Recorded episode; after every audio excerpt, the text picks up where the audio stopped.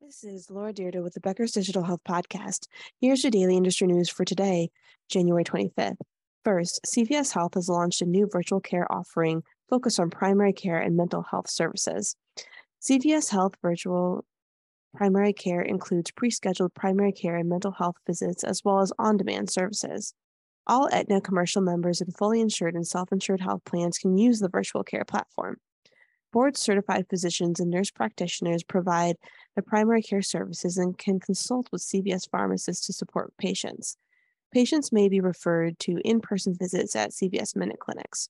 The mental health services, including visits with clinicians, licensed therapists, and psychiatrists, are available to members over 18 years old. Two, Atomic AI, a biotech company focused on RNA drug discovery, launched with the $35 million Series A financing round. The company uses artificial intelligence to generate RNA data sets that can be used for drug discovery. Previously, the company had raised $7 million in a seed financing round. Playground Global led the financing.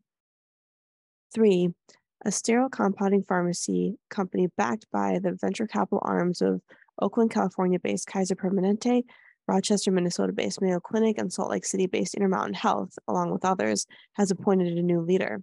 Joseph Cosgrove was named president, CEO, and director of Leiters of a 503B outsourcing provider.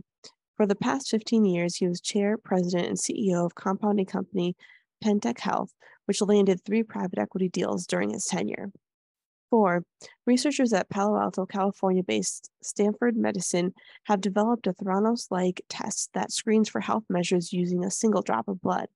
The approach, related in a study in the Nature Biomedical Engineering magazine combines a finger prick device with multiomics technology that assesses a variety of proteins, fats, fats, metabolism byproducts, and inflammatory markers. Dr. Michael Snyder, director of the Stanford Center for Genomics and Personalized Medicine and senior author of the study, said that even more importantly, the researchers have shown that it's possible to collect blood drops at home and mail them into a lab. While not naming Theranos, which famously claimed to have revolutionized blood testing before its leaders were convicted of fraud, the health system noted that the research sounds similar to a well known approach promoted in the past for tests, testing a single drop of blood. However, the technique employs mass spectrometry molecule sorting technology rather than replicating the existing diagnostic tests, and the data analysis is done in a lab instead of a portable box.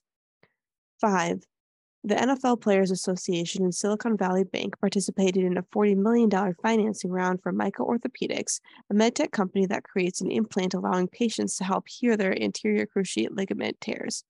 The financing breaks down to a $30 million investment from existing investors and a $10 million venture debt sheet from Silicon Valley Bank. The financing will be used for the commercialization of the bridge enhanced ACL restoration implant.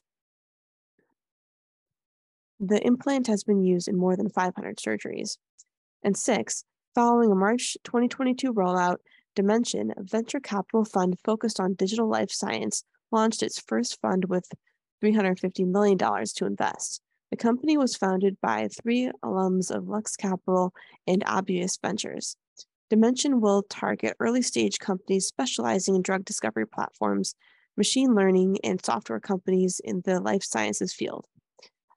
Addressing questions of economic uncertainty, Dimension said it believes that the long term potential of technology and science is independent of market cycles. If you would like the latest in digital health and technology news delivered to your inbox every day, subscribe to the Becker's Health IT and CIO newsletter through our website at www.beckershospitalreview.com.